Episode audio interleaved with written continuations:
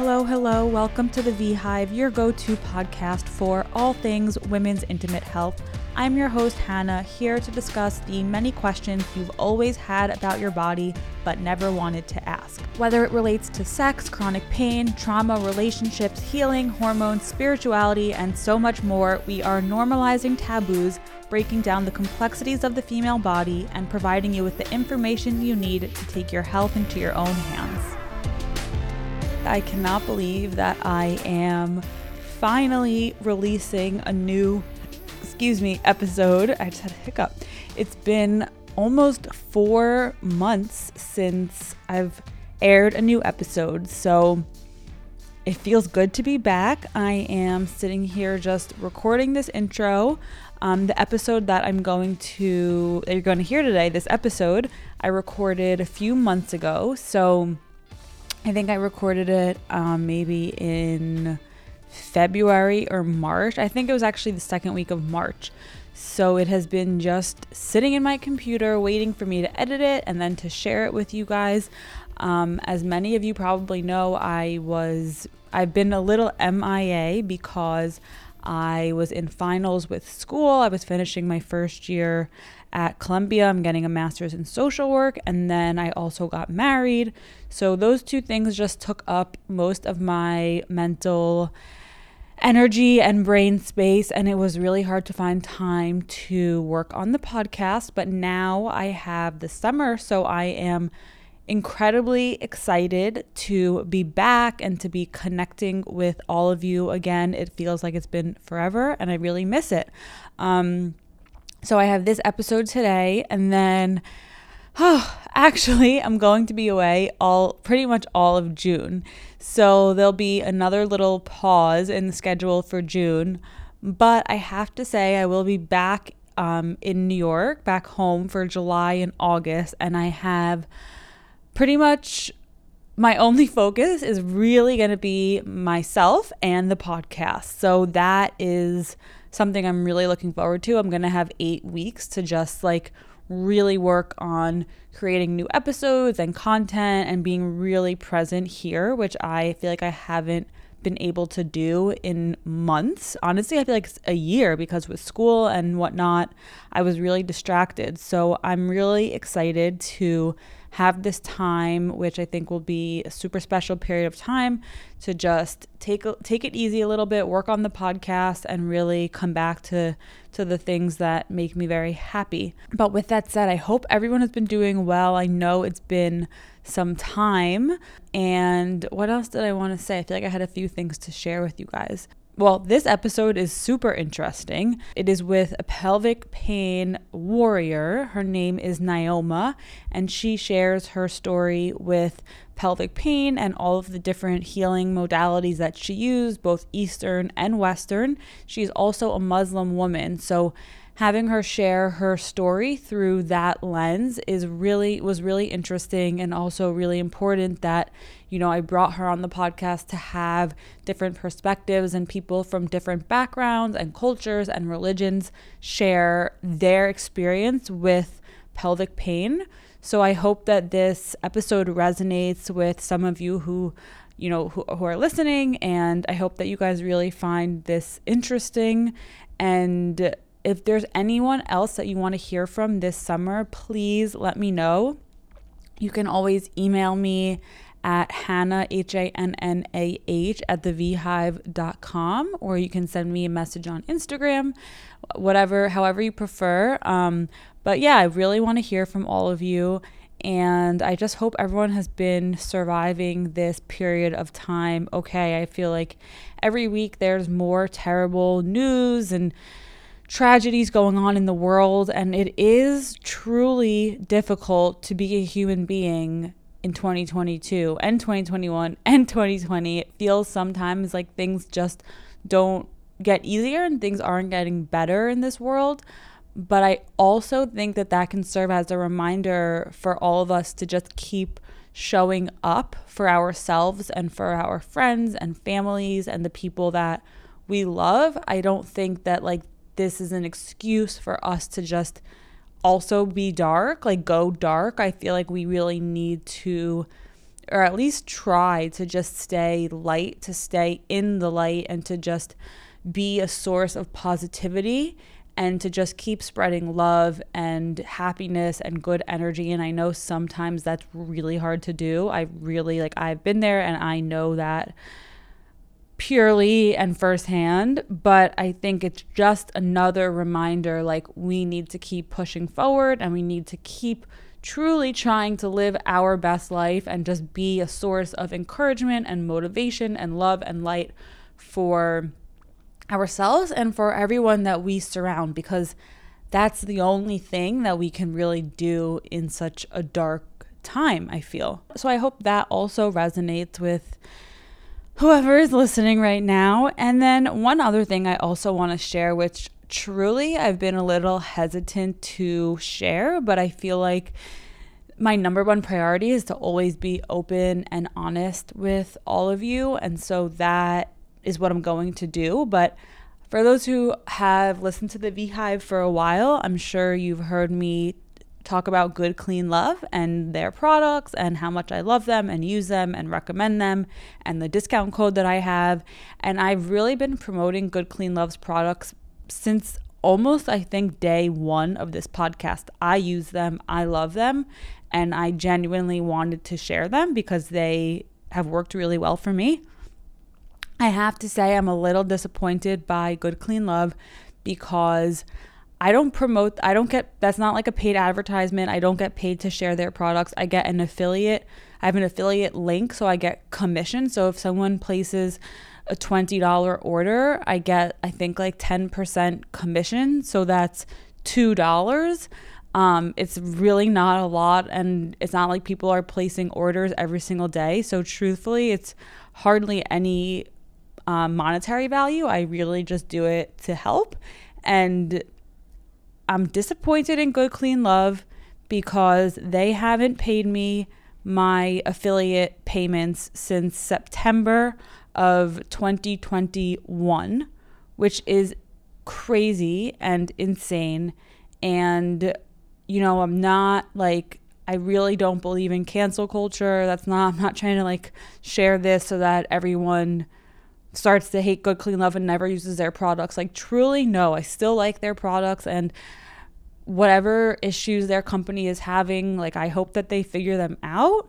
But I'm more just saying this because if anyone continues to use a discount code, my discount code, it's not benefiting me at all. Um, but if you get 20% off, great. And I am a little bit disappointed in this company because, I mean, I am very disappointed actually, because I do spend time to create those little segments and to share my code and to share my review on the products and to not be paid for almost close to a year is really disappointing. Um, and I obviously have spent so much time um, sharing that product with you. I think they're in almost every episode.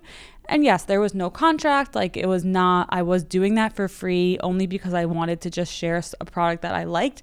So again, like it's not, um, it's really not the end of the world, but there is a system where I am an affiliate partner and they, you know, it, it keeps track of all of the payments that are made where people use my code and those payments are owed to me and I haven't received them. So I'm trying to work it out with them. Truthfully, they're not responding to me. It's a little bit frustrating.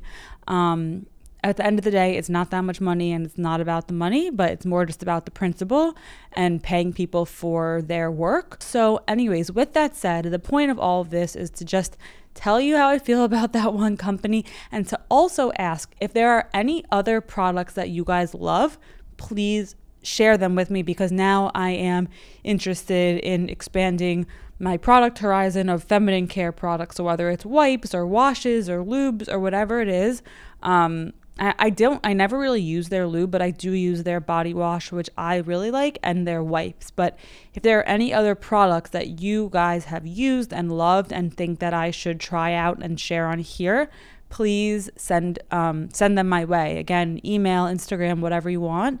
I would love to hear. I want to learn about some new products. I'm to do some of my own research, but of course, I wanted to, excuse me, ask all of you. Okay, so with that said, I hope everyone enjoyed this episode. Again, I'm excited to share it. A big thank you to Naoma for coming on the V Hive and being very open and vulnerable about sharing her story. It means a lot to me, and I know that there are going to be so many other women who her story resonates with. So, Thank you, thank you. Very grateful. Again, I'm grateful for all of you guys who are still here listening, even after a little bit of a break on the podcast. I it I am so honored and just so I have so much gratitude for every single listener because I was truly unsure whether if I took this long of a break with the podcast, if people would still want to hear from me. But I was so shocked to see that it just kind of felt like things never changed, which is amazing and really shocked me and means the world. So I'm glad that this podcast has had an impact on many of you. And all I can say is thank you for listening and supporting and for finding this content helpful. It gives me a lot of purpose and passion and motivates me to want to keep on sharing episodes and producing more episodes. So, thank you, thank you. Enjoy the episode, and I will See you next time.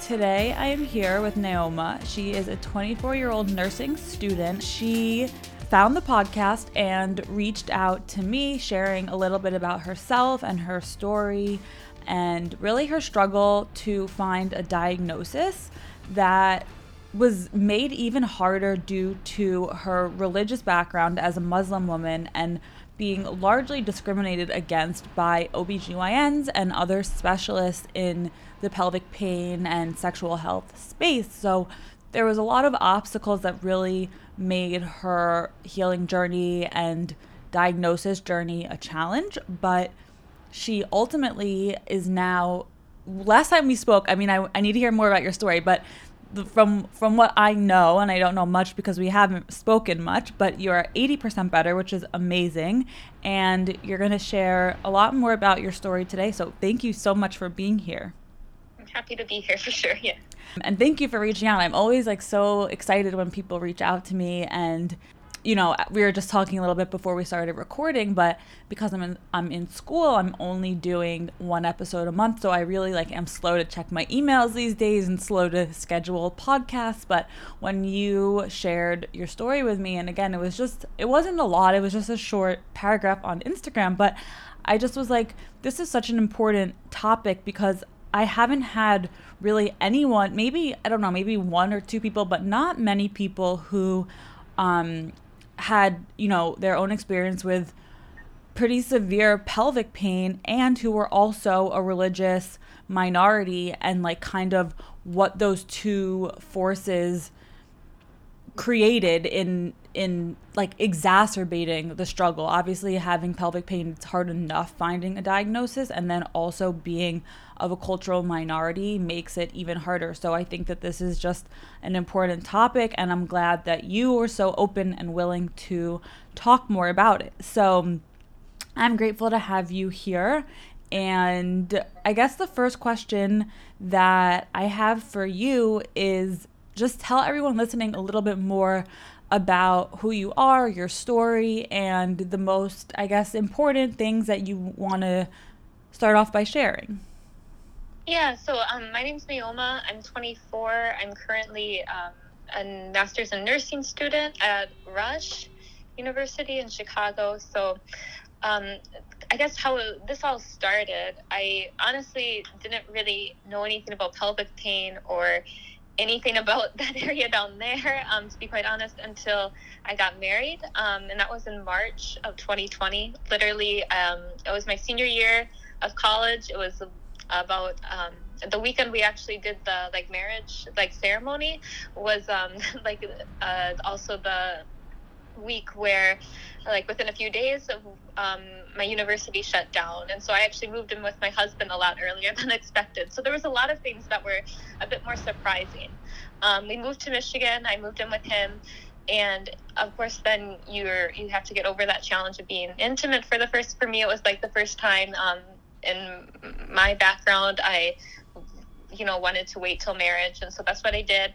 Um, and so yeah there's a lot of there was a lot of things i didn't really know and understand and for me initially sex was painful Um, but I thought that was what it was supposed to be.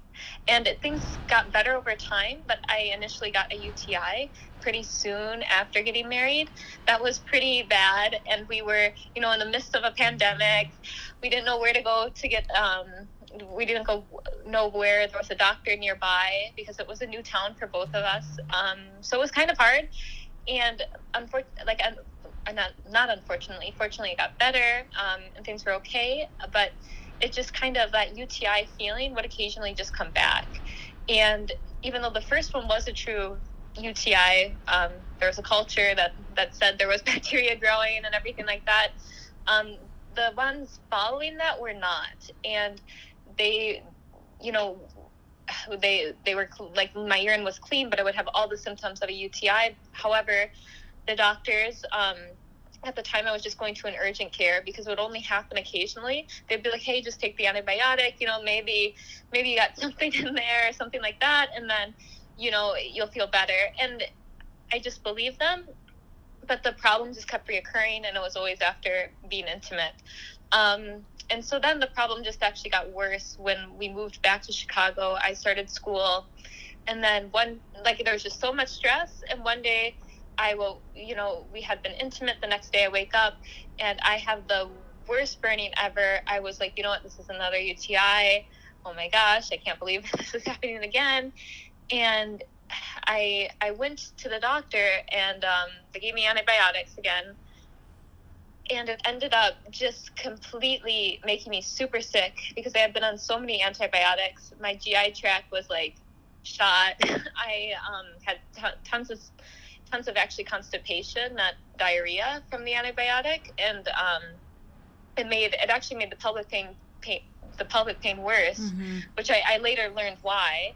Um, it was that all the constipation was actually press, putting pressure on my pelvic floor, my pudendal nerve, and that was leading to more pain. But um, basically, what happened there was I then just kept going to my OB-GYN at the time, and I was like, hey, I'm having such bad pain. And I took these antibiotics, they did nothing. Yeah. And um, she was like, well, your urine's clean. Uh, maybe it's BV. And so then she gave me antibiotics for BV. Oh. And that didn't work. So it was just like this trail of antibiotics, and I kept getting sicker from them. Um, to the point where I was, I couldn't even really function in school. And I I went back to the doctor and I was like, this isn't working. I was I was pretty distressed um, because I wasn't sleeping with the pain. Um, it just felt like a somebody was literally stabbing me in the urethra like constantly, um, and I couldn't pee. I, I couldn't use the restroom or, or pass like pass stool or anything. And I um, then that's when they they started really getting like, well, people from your culture tend to have pelvic pain. People from you or like you know uh, people from your culture they tend to have kids. So maybe when you have kids we'll all go get better. You know mm, what i mm, mean? Yeah. So it's like things like that that kept getting very um, odd and then i saw another ob-gyn because i was like this isn't working to get a second opinion and um, then she had was pretty much like from the moment i walked in that door or the moment she did i'm sorry she was certain that it was my husband that was forcing me or something like that, oh despite me saying it wasn't. That was not the case. And when I actually looked at my medical records when I was trying to get them to Northwestern, I saw her notes, and they were. That's what she was literally saying. That's was, um, wild. Um, that, you know, this was yeah, exactly. That's how I felt. I'm like, are you serious? And my my husband felt the same. Um, that crazy. he was just really hurt and we didn't really know where to go. So it just kind of kept getting really, really messy. And we were kind of being bounced from doctor to doctor without any real answers other than this is just in your head. Um, until I went to Northwestern, and that's when we kind of were able to get more answers. Mm-hmm. Well, first, thank you for sharing that. I know it's, I mean, so many thoughts come up, but one, I can definitely relate to your story. I know so many people listening can also relate to your story. It's crazy how your story is so similar to so many other people's stories. And like, I'm sure even I know that you have listened to a lot of previous episodes of this podcast, but like, I feel like that's literally how almost everyone's story starts. Yeah, with a UTI. yeah, with like a UTI that doesn't go away or it doesn't feel like it goes away. And then all of the antibiotics, like I've spent years with the same stuff. Um, yeah. But I mean, yeah, it's it's terrible and it's terrible that like this is that's how most doctors just treat like they don't know what to do which is just it makes no sense but anyways so what happened after you went to northwestern and started getting some more answers yeah so i went there and i was pretty honest with the, they have like a complex gynecology clinic and i eventually i went to a doctor prior to going there and they were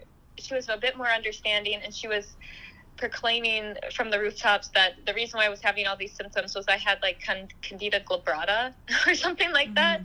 Okay, so and that was freaking me out because I'm like, oh my gosh, that's not that's resistant to like azole or fluconazole and stuff like that. Mm-hmm. And that's why and that's why I I went to Northwestern too. Was I was like nobody's giving me answers at the hospitals I was going to in the like more of the suburban area, and um, at the Center for Complex Gynecology, and I think it's also called the Center for Sexual Medicine. Mm-hmm. I was pretty open. I said, look, um, I've been kind of dismissed by other doctors, um, being told I either have to have kids, being told it's either my husband's fault, or being told that this is just a common problem in, with people from my background. Um, mm. And I, am actually European. Um, my family's European, but I'm Muslim, and so I, am white. I'm very pale, and mm. and so when they say things like that, um, and my family, we've grown up in the U.S. for uh, years, and it's really odd to me yeah. because I'm like I, I, consider myself American, but I'm an American Muslim. Mm-hmm. Um, so yeah, that that's what I, I, was just honest, I guess, at Northwestern, and they did a workup there. Um, she was a, I think it was Dr. Patel was her name, and she um, basically said, you know what, I don't think it's a yeast infection. And I was like mind blown because I had been told all this time that it was either some sort of resistant UTI or some sort of like mixture with BV and some resistant yeast infection. Now she's telling me, no, it's not infectious at all. I think it's your nerve. Yeah. Um, because they ended up running an actual culture um, that took a month to grow um, and stuff like that. Nothing came back. Uh, it was so it, she just she just explained that um, everybody's biome is different and some mm-hmm. tests are ridiculously sensitive and that doesn't necessarily mean that's what you have it just means that maybe at that time that's what was there in your biome but it wasn't causing the symptoms right. so what she found was it was my my nerve and so she ended up initially doing a nerve block with just lidocaine into my uh, dorsal clitoral nerve which was where i was having a lot of the pain localized mm-hmm. um, and that actually relieved the pain like wow and I, yeah, for the first time I was able to like use the restroom. The thing is, it would flare. It would always mm-hmm. flare in times of stress. Usually flare around my period when I would get cramps. If mm-hmm. I was mm-hmm. constipated, you bet it was flaring. Um, so it kind of became a kind of going back and forth with okay, how am I going to manage this? Um, she also gave me another injection the next week with like a corticosteroid, mm-hmm. which um, actually reduced the inflammation like of the nerve and helped elongate the period of relief. Mm-hmm.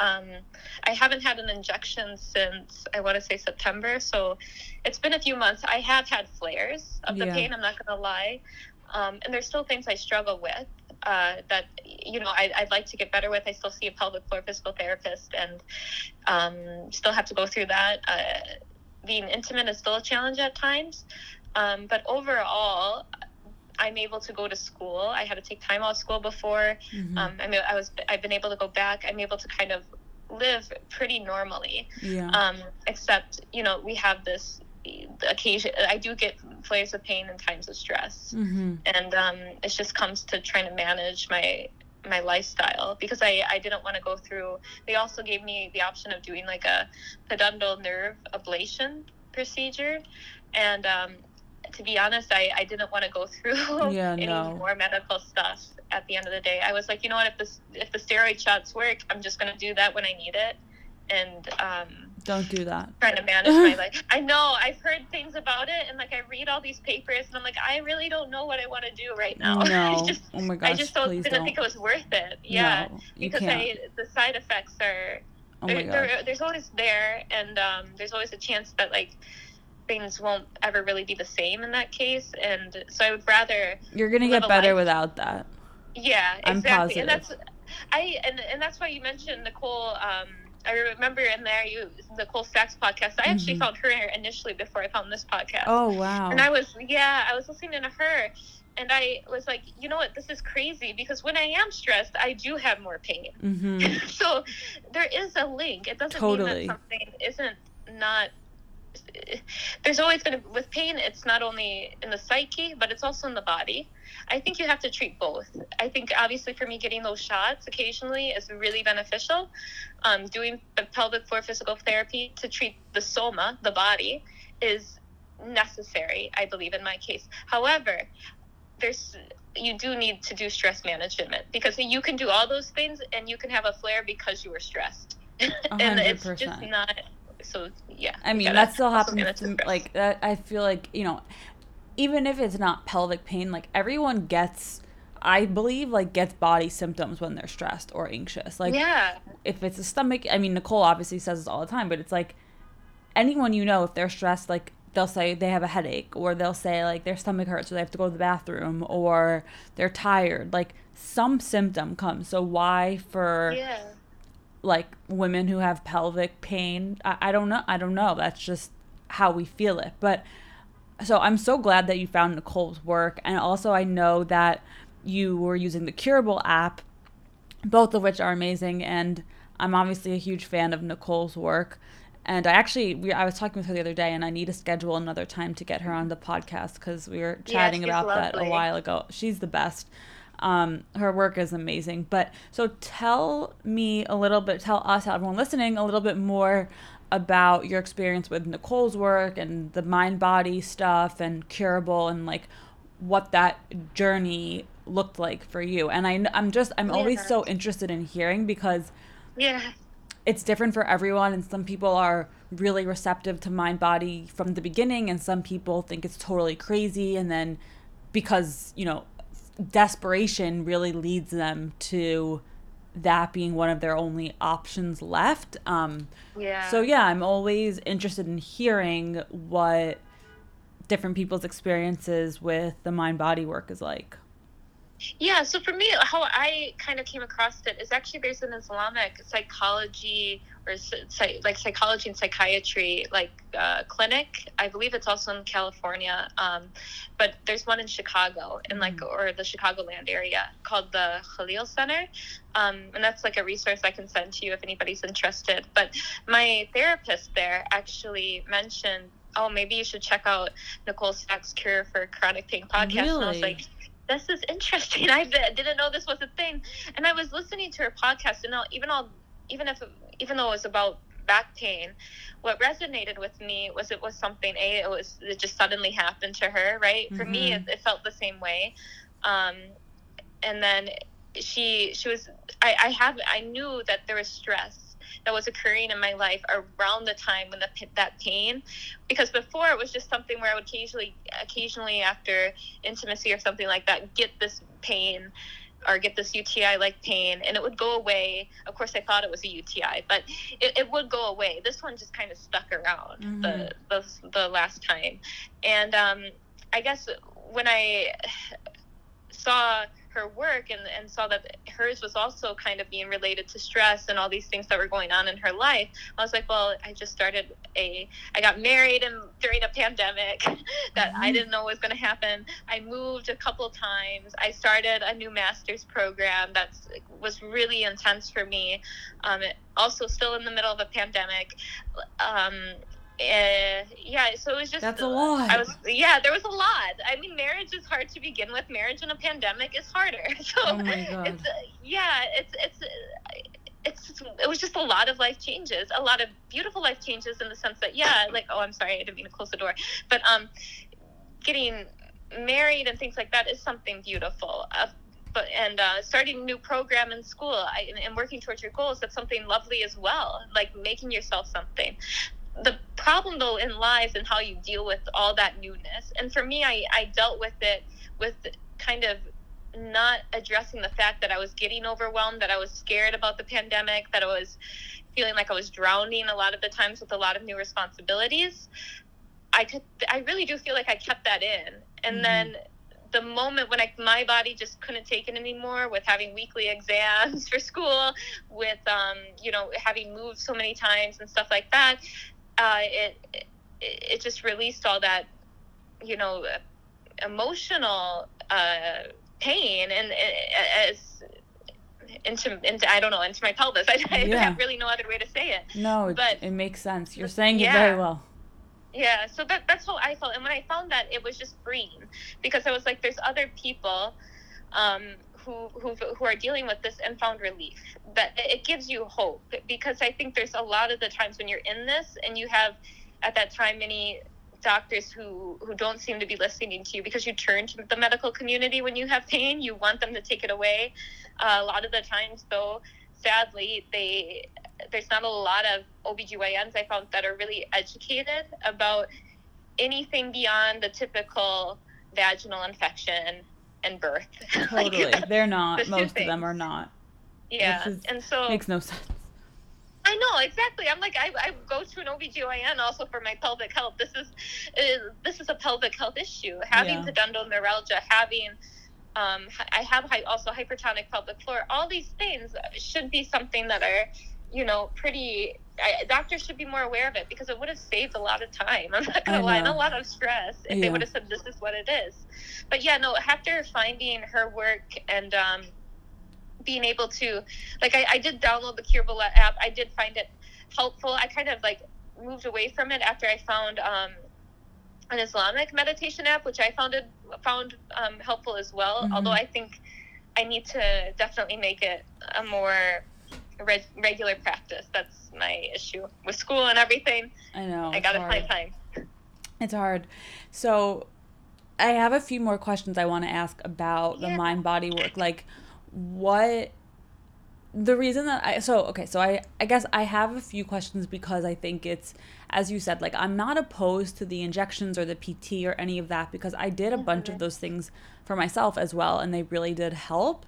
Um who's to say that if I didn't do those things and I just did the mind body work, would I have been just as well off? Maybe I don't know, but it's it's like you can't go back in time, and if it worked, yeah. it worked. Like that's really all that matters. Um, but so the reason I asked those because the more that I have immersed myself and just learned about the mind body work, like it is so crazy, and I just think it's so interesting because it's obviously becoming more popular, but like it's not really the first line of treatment that anyone with chronic pain goes to unless you already know about yeah. it like um and people get aggressive actually as well if you mention it like yeah. if you mention it in any groups on facebook they think you're like Crazy. why are you even yeah. yeah which is which yeah it it's it's totally crazy but so the question a few questions but the first question i want to ask is like when you first found out about or started learning about Nicole's work, like for everyone listening, what did you do? Like, did you buy her program? Did you do journal, speak, and meditation? Like, how often or not often? What did the practice kind of look like for you? And then, like, in what timeline did you start to notice it was helping with the physical symptoms?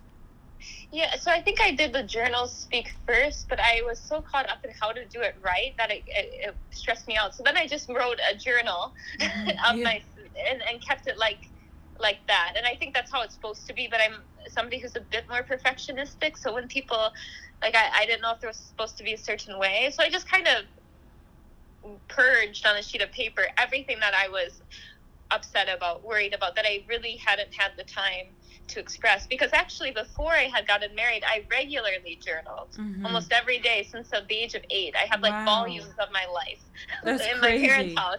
I know it is crazy, and so I, but I stopped during the pandemic, um, and I don't know why. I don't know if it was just.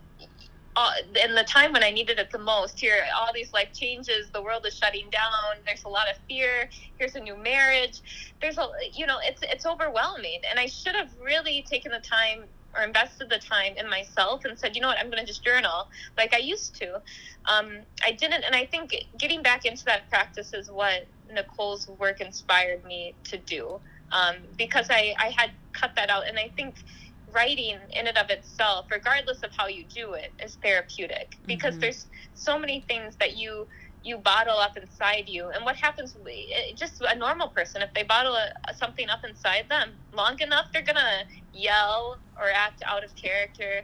And it's not because they're they're mad at you or something that you did. It's honestly because they've been holding on to all this frustration and anger about something for far too long and it, like a volcano it, they erupted and it, it, isn't anything bad on them it's just that that's a normal human response the way to prevent that bill is by acknowledging those feelings beforehand and i think that's what journaling does um, mm-hmm. um, the other thing I did was I did read a bit of her book. I did watch a lot of her videos on YouTube. They were very helpful, and I religiously listened to that podcast because it kept like um, inspired me, especially the ones about pelvic pain. It kept encouraging me that okay, this isn't the end because yeah. there's moments, like I said, there's moments where you want to curl up in a ball in the corner and just fall because yeah. it's just like too much. Um, but you know, the, those gave me hope that there's other women that have dealt with this. There's other women who are living full lives. Maybe occasionally they have pain, you know, but what in, in life there's always going to be pain mm-hmm. somewhere yeah. you know there's never going to be a quick fix yeah no that's amazing i mean it makes me so happy to hear that her episodes gave you hope and like i mean especially she has a decent amount of pelvic pain ones and she talks yeah. about it all the time you know i still listen to her podcast and when she's talking about just mind body medicine and mind body work like she mm-hmm. uses pelvic pain as an example a lot, which I just think is mm-hmm. so great and as you said reassuring for women or men listening who have pelvic pain because you just it's one of those things where you really think like no one else has ever experienced this and it has so much shame attached to it. Yeah. And so definitely. yeah. So just that she's normalized that is incredible and also of course that's what I'm trying to do, but you're right like hearing other people's stories is so helpful. It's it's helpful for me. It's always been helpful and I know it's helpful for really everyone because you feel like someone else has kind of gotten through it and if yeah. they can, like you should be able to. There's no reason why you or I or anyone else couldn't. Um there was something else I wanted to say, but I forgot. I just lost my train of thought. Oh. okay, that happens to me. um Oh, but the question that I was going to ask you is so you said that you, you know, you always kept a journal, which is cool. I never did actually. But now, so I wanted to ask because you said that you when you're journaling, you're like writing, it sounded like you're writing on paper, but so have you heard her explain like why you know she recommends to type it which is so interesting to me. and me get it rid of it get know, rid of it somebody who can't do that because i think well these are my ideas for the day and i have this thing where i personally yeah. to like looking back and seeing mm, now now there are times when i will write something very quickly on a sheet of paper about something that's frustrating me yeah. or angering me or how i feel at the height of the moment, right? Uh-huh. And I will put it on a piece of paper and I will make sure it's thrown away. Now, if it's something though where I'm trying to get more detailed about my day, because I've had this habit of keeping my journals and I've enjoyed that yeah. ability to say what was going on or reading through my journals and seeing how far I've come, come mm-hmm. things, um, not only within this period of my life, but also within other other periods of my life where I've had um, you know ups and downs, just as anybody would. You you can see that progress, and you see this. I don't know. You have something to really remember. Yeah. No, that's life, so true. You know? That's actually yeah, that's a really good point. And then that's really interesting because I feel like that also gives you hope that like, well, you got through this, you got through that, and you can actually tangibly look back at it. Yeah, no, that's really interesting. Um, that's cool. Thank you. And so yeah. the other question that I have is like what what was kind of a breaking point or did you have a breaking point, I should say, when you were doing her work or more like a turning point where you kind of started to realize, "Oh, this actually works. Like I feel better than I did a week ago or a month ago." I can't really even believe that this journaling and meditating stuff is actually relieving some of my symptoms. I think things started to get better probably in October, and which I know sounds crazy because this all mm-hmm. started in May of 2020, May or March of 2021. Yeah.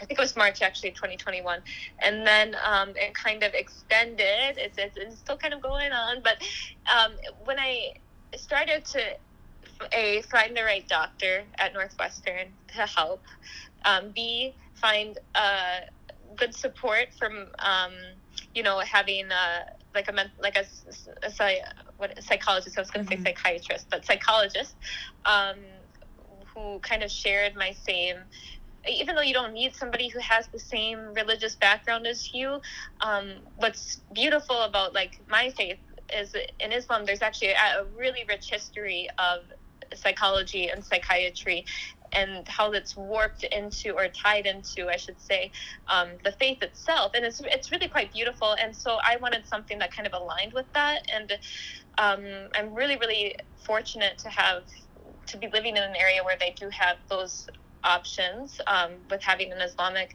uh, mental health counselor. So having that team helped me realize that a I, I wasn't going crazy that it was just um, that it wasn't a, because I, I got into this thing where I always kept thinking it was a UTI even mm-hmm. after they diagnosed me I always kept thinking hey maybe that's why I'm having the pain again why why it flared up again but when I was able to to have a team of doctors to kind of sit with me and um, explain, or not a team of doctors, but um, you know a good medical team to kind of encourage me to to to realize that isn't the case. It's just your nerve acting up again. You're going to get through this. Yeah. you're stressed. Let's recognize what stress you're having. Let's work on your thought patterns. That was kind of my turning point. And and doing the journaling in addition to that helped. And having all that support from hearing other stories on the on podcasts was beyond helpful. Um, mm-hmm. The other thing that I think is important, just even though this doesn't go really into mind body medicine, but just uh, your relationships with the person you love, especially when you first get married, are very important. Mm-hmm. Um, and so, because this is hard for for everybody involved, seeking out a couples counselor for you both to go to, it was also, I believe, a really big turning point for my husband and I, because he also had a lot of things that he, that hurt him. It was a long struggle. It still can be at times hard, and um, we, there was a Islamic. Um, couples counselor that was ref- that we I was referred to, and that has been a turning point as well because when you're able to to remove the stress or at least diminish it in your marriage, um, and and work out things, it helps a lot with your pain, yeah. right? Just trying mm-hmm. to reduce stress in general. That's so important. No, I'm so glad you shared that. And that was literally my next question for you, oh, which was how did you work with your spouse to really get through this time and have, you know, have him support you and you support him yeah, because yeah. obviously it's hard for him as well. Um, so no, that's so important and I think that that's like I think couples therapy is really something that's so stigmatized and like it's I don't yeah. you don't necessarily need to be like going through a divorce to or like be no, cheated on exactly. to see a counselor with your partner. I think that like there's obviously so many other times where it could be extremely helpful. So I'm yeah, really glad you shared yeah. that. And I'm not gonna lie, um I I think what's sad is just at the beginning of this journey, my husband was really kind of pinned by doctors as the bad guy, and I feel bad about that.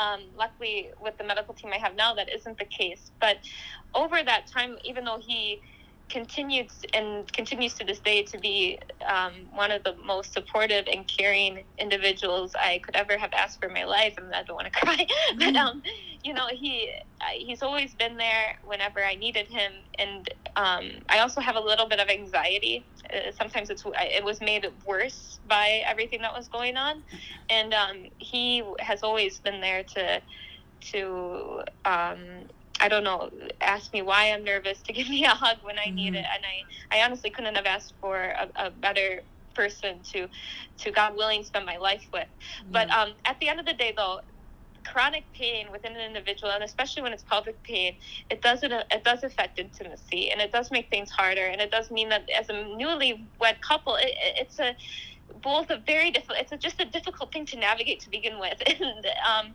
now you're we're adding that pelvic pain on there, and it, we, you know, it, it's just it's just a challenge. And then other things start coming up where you might miscommunicate and you get frustrated with each other for absolutely no reason.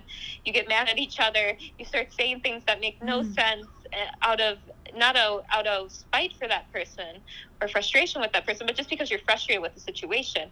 And so, honestly, at the end of the day, if ever you have chronic pain, and especially if it's pelvic pain, uh, seeing a couples counselor is probably, I think, the biggest Mm, one of the biggest things that has been helpful because it helps you and your spouse support each other through challenging times and learn the skills where if god forbid something else happens down the line that is going to strain you in some way shape or form you have the tools because you say hey we dealt with this. We dealt with something that was hard before. We can do yeah. this again. Yeah. because we know how to do it. It's like serious i encourage everybody listening to go to mm. couples therapy. For anyone listening who is sitting here and they're like, yeah, maybe I need to do that, what would be your recommendation in regards to getting there? Like bringing it up and having the conversation like did you bring it up? Did he bring it up bring it up? Um how yeah. did you how did you come to the agreement that that couples therapy was necessary? Yeah, so I think it was a harder thing to bring up because I was initially hesitant. Um, I was talking with my therapist, and she was encouraging me, "Hey, we do have Islamic couples counselors that are, or family therapy counselors and things like that that are good. I know one. I can get you guys hooked up with one." I'm like, "Man, I don't know." Um, I had tried to see one prior to that to just see if I liked it. And she was actually a sex therapist, so I don't know if there was a difference in the the uh, the methodology. But um, she was also secular, and I I just didn't personally think it worked for us. Um, my husband did not feel comfortable with that mm-hmm. uh, because there are some things Islamically that. Um, are, I, I think that are important to address and acknowledge um, in therapy. Mm-hmm. Um, and because we wanted somebody that just had the same values, not to say that people who are not Islamic. no, I yeah, I am very much in the train, you know? yeah, I'm very much in the belief that like you it's more beneficial to see a therapist that has sim- like is from a similar background as you because they yeah. just understand you more. I I'm hundred percent in agreement with that. Exactly, and my my husband is is Arab, and so she, the therapist that we found or was ref- we were referred to, is also Arab. So this was helpful because for him, even um, the idea of somebody actually having anxiety as a as a mental as something um, as a mental health struggle that they want to overcome or improve. Um, that was something that was hard for him to, to grasp initially, and mm-hmm. and that's nothing wrong with that. It's just you need to know. And the the therapist that we saw, she had had her own struggles growing up, with um, we continue to see her actually. I think I said that in past tense, but mm-hmm. we continue to see she had actually had her own struggles um, growing up with uh, anxiety and OCD, and she was able to share that. And then that was very helpful for him because he realized, okay, this isn't just something that occurs with certain people. This is something that happens to everybody, and this is something we have to to to find a way to to beat. And um, just being able to have like somebody with the same values, kind of guide us through more difficult and rocky conversations is um, was uh, beyond helpful mm-hmm. because it really just strengthened our marriage and helped us uh, and helped us know you know as as people who who hadn't really been in relationships um, prior to getting married um, how to communicate with one another and navigate married life in a in a more effective and healthy way. and there's times when you have these struggles and you're like, oh my God, what am I doing wrong as a wife? I'm failing. like, you know, and, and I think a husband would feel the same way. Or, you know, and you need to be able to um, talk to somebody who can, I guess, sit down and look at both of you guys and be neutral, but also help you guys identify solutions um, to your to your uh, communication struggles. I'm not going to lie. A lot of a lot of issues stem from miscommunication totally. or misunderstandings. Yeah. Um, being able to figure out how to fix that, um, or at least you know reduce it, it can it can really be a lifesaver for sure. Yeah. Yeah. Oh my God. Completely. So one more question I have for you that's super yeah. important is and we've kind of you've touched on this throughout throughout the conversation, but I just want to, you know, reiterate and ask you again if there's anything that you didn't get to share. What were some of the main struggles you experienced in navigating all of these health issues as a Muslim woman? I think it was mainly the beginning and just getting the diagnosis. So, with the things I shared, I mean, I was kind of being told multiple times, like I said, very specifically, people in your culture have these issues. Yeah. Or um, people in your culture tend to get married young anyway. You'll have kids and it'll go away. Like it's um, things that kept repeating over and over again, where you you felt not you you felt like you couldn't get help from anybody simply because of the way that you dress, simply because of the fact that you have a scarf on your head. Mm-hmm. Um, and a lot of the times, doctors, I think, came in with the assumption that I was being ab- abused because g- going through a speculum exam in any way, shape, or form was uh, a nightmare for me. Yeah. And I would be jumpy. I would be not jumpy, but I would like not want them to touch anything, especially around the clitoral area. And so uh, they would um, make some pretty blanket statements about spousal abuse that I Oh would have to be like, no, that's not happening. And I'm somebody who gets stressed in doctor's offices. I prefer to have somebody with me, um, simply because I I forget to ask questions and Yeah. um, I don't feel comfortable.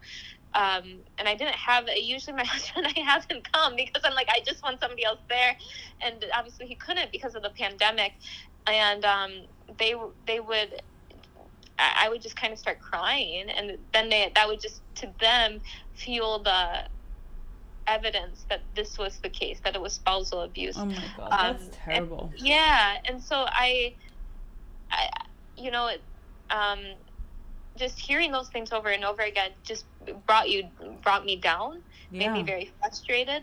Um, I think it was harder. Even going into Northwestern, I'm glad that the the doctor she she gave me a thorough exam, but like um, sometimes like I I was wor- I I initially was worried just walking in there. I was like, what if they think the same thing that all the other doctors at it was a, a one particular health system that did this.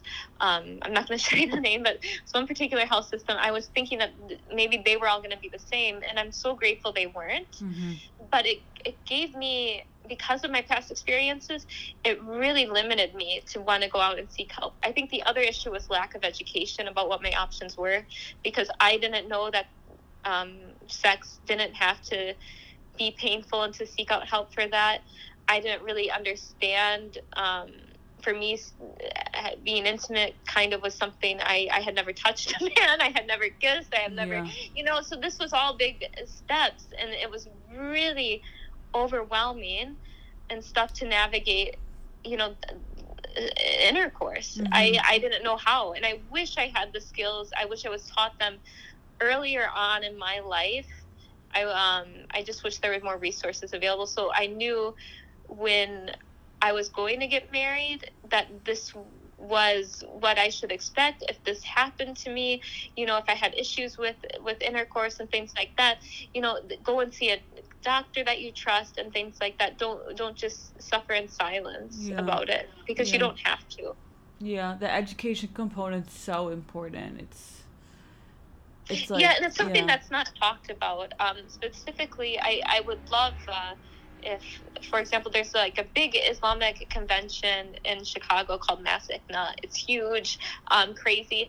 I would love it if they would have a women's like they they have tons of inspiring talks. They even had tons this year on mental health, and they were lovely. Mhm. Um, but they had, um, I wish they would have one just on on pelvic floor issues and um, pain and, and things like that with intercourse. I know that sounds crazy. no, but it I doesn't think sound if they crazy to just me.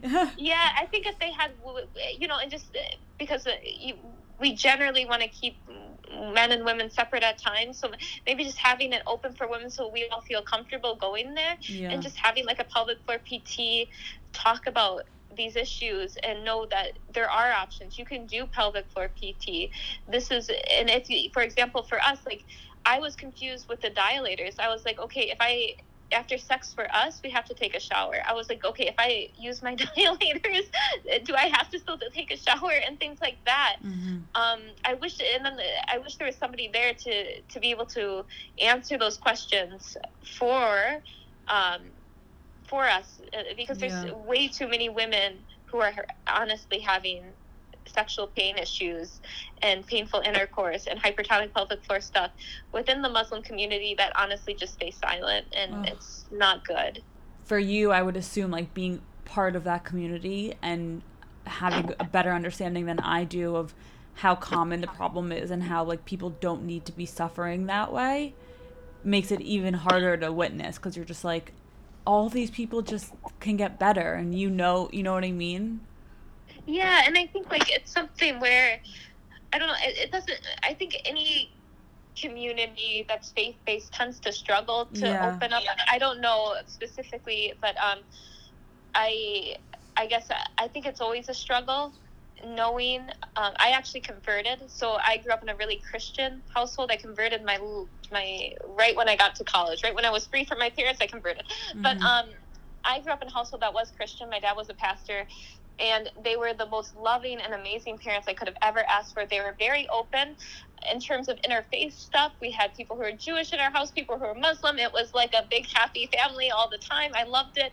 I'm so grateful for my upbringing. But one thing we never talked about in my house, Mhm. and I, I'm not sure why, was growing up and sex. And I knew, um, I I knew that generally the values between Islam and and uh, Christianity are identical in the sense of like keeping your sons or like keeping your trying to refrain from having sex before marriage and things like that. You know, like the I, I that's what I was taught as a kid. I agreed with it, and then I became more interested in Islam in high school. Wanted to convert then, and I converted in college. Um, however, everything in between, I had no education about um, intercourse. Even when I was about to get married, I didn't know anything, like Mhm. absolutely nothing.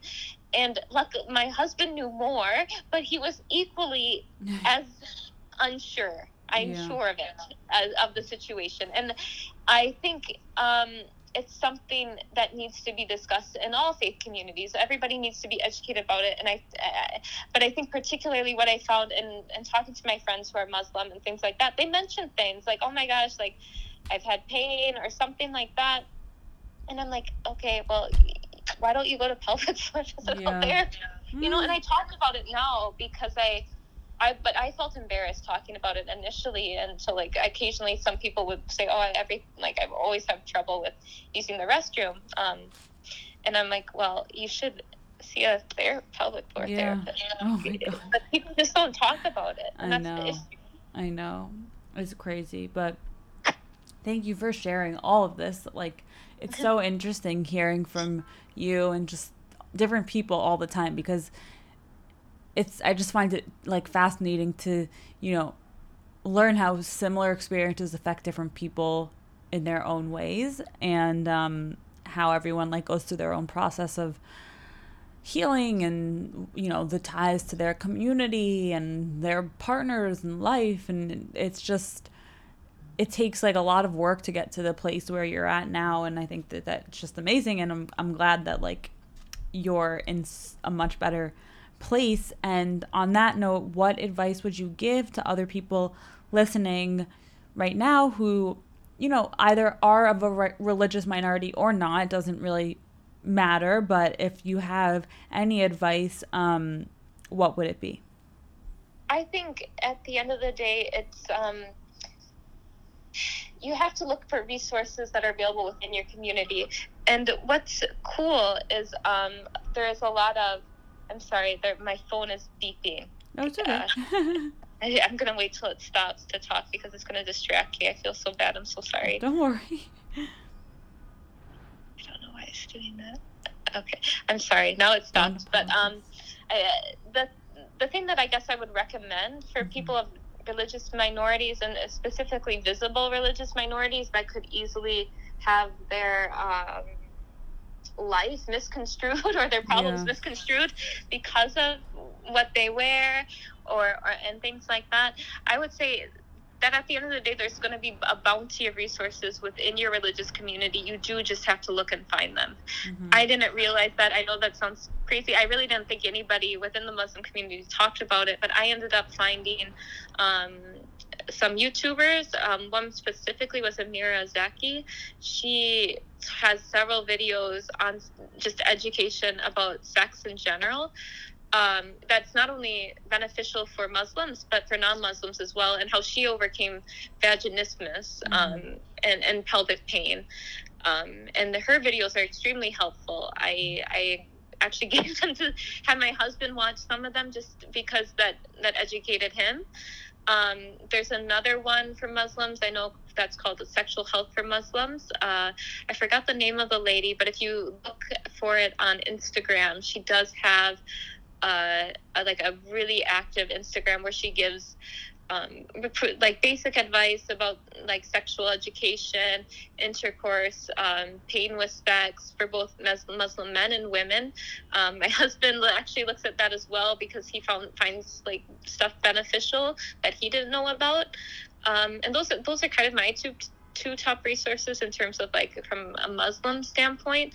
The other thing is like reaching out and finding a counselor within your faith community if your faith plays a really pivotal or i mean a very integral role in your life reaching out to them um, making sure that they're educated about the issue. I know particularly in the chicagoland area and in california the khalil center is really really really really active um, and they have a lot of uh, support in terms of therapists in terms of psychiatrists and um, they you know it's all it's all it's all islamic based and they're all super helpful about these types of issues.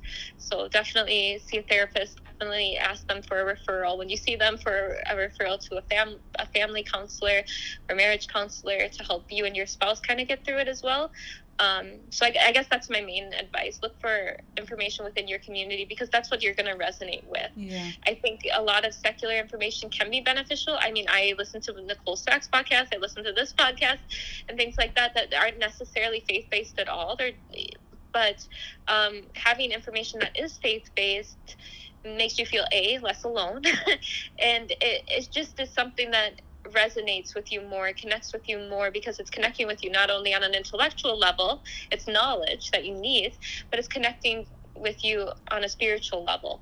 Um, and I, that's that's my main advice, I guess. Thank you so much for sharing all of those resources. I will link them in the show notes for everyone so that they can easily access them. And if they're if people want to contact you, if that's okay with you, how can they do so? Yeah, see, um, I didn't know if you, like you can always contact me by email. Um, it's my it's like C L N A Klaisner, K L A I S N E R, at gmail.com. I check it pretty regularly. I also have an Instagram.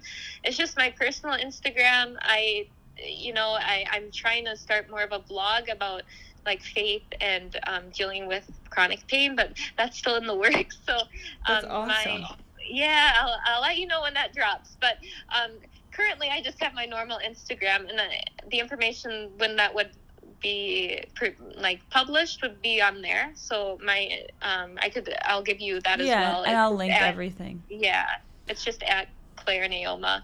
Um, that's my IG account. So cool.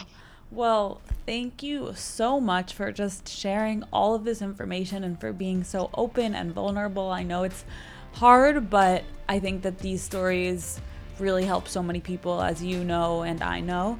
So I am just very appreciative of you sharing all that you did. And um, what else? I can't wait for everyone to hear this. And again, I will link all of the resources and your information in the show notes. So if anyone wants to reach out to you, they can do so. And thank you. You're welcome. Thank you so much for having me on. I really uh, appreciate it.